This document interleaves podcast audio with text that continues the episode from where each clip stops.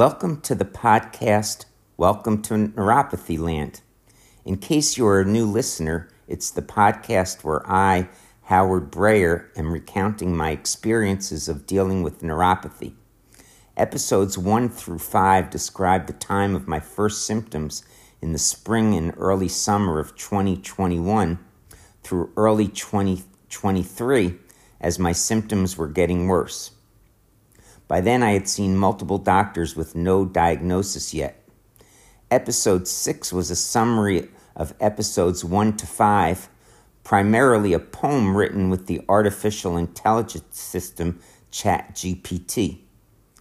Episodes 7, 8, and 9 diverted from the chronological order to discuss how I was feeling on the day the podcast was recorded, mental health, and sleep, respectively.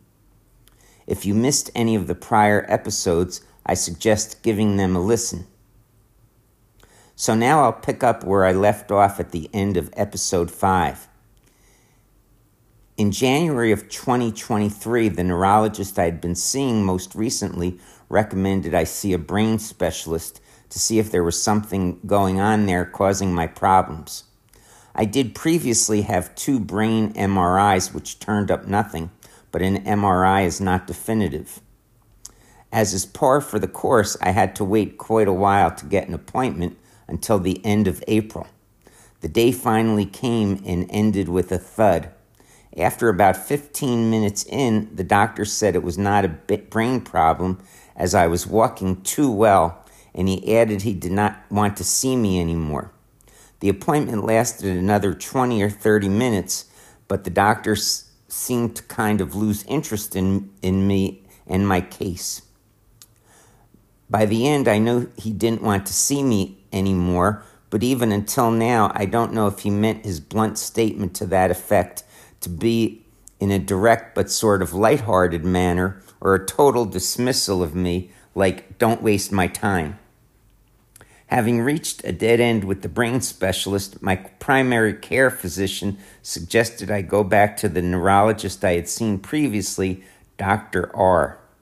When I saw him on June 1st, he ordered a blood test for anti MAG neuropathy, a very rare type of peripheral neuropathy, an autoimmune disease where one's own body attacks the protective coating around nerves called the myelin sheath, damaging it and eventually damaging the nerves.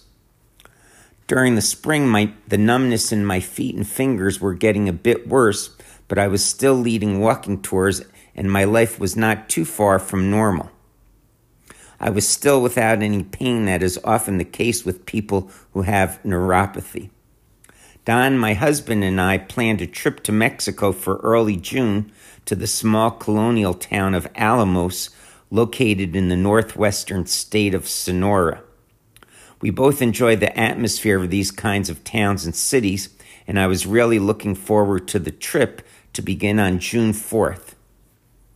I had a walking tour scheduled for the 3rd. However, when I woke up on the 3rd, I had a very difficult time walking. My numbness had increased a great deal literally overnight. Realizing I could not lead a walking tour, I texted the participants asking them if I could substitute a quote sitting tour that would replicate the walking tour but without moving.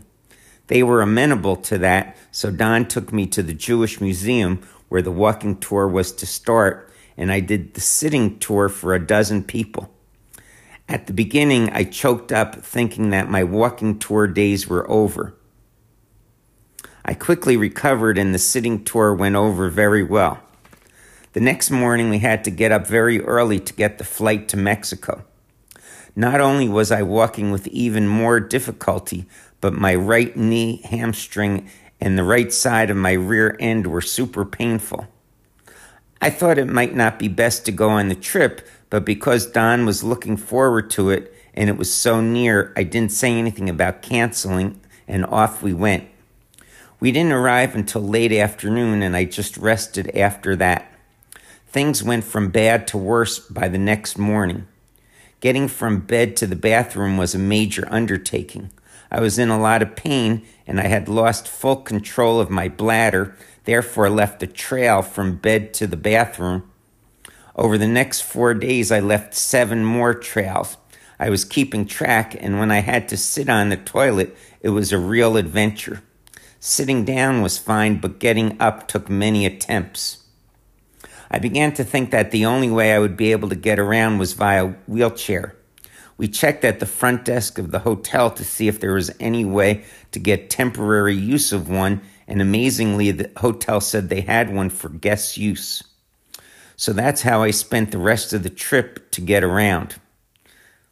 However, that was really limited as sitting in the wheelchair was also painful. We were there for a week and I left the hotel grounds only twice for short excursions to the center of town, a trip of only a few blocks. Most of the time I was in bed and ate about half the time in bed. Don did get out more on his own. The bladder problem resolved itself after four days. I have no idea what caused it. The pain was not directly related to the neuropathy, but, but, but while walking with the pain on the day before and the day of the trip, my gait was out of whack, causing the pain. Eventually, it was diagnosed as piriformis syndrome, which causes pain or numbness in your rear end and upper leg due to, due to the piriformis muscle pressing against the sciatic nerve. While in Mexico, I contacted my primary care physician back in Miami, who recommended I go to the emergency room when I get back. So that's where I'll pick up in the next episode. As always, thanks for listening. Until next time, take care and be well.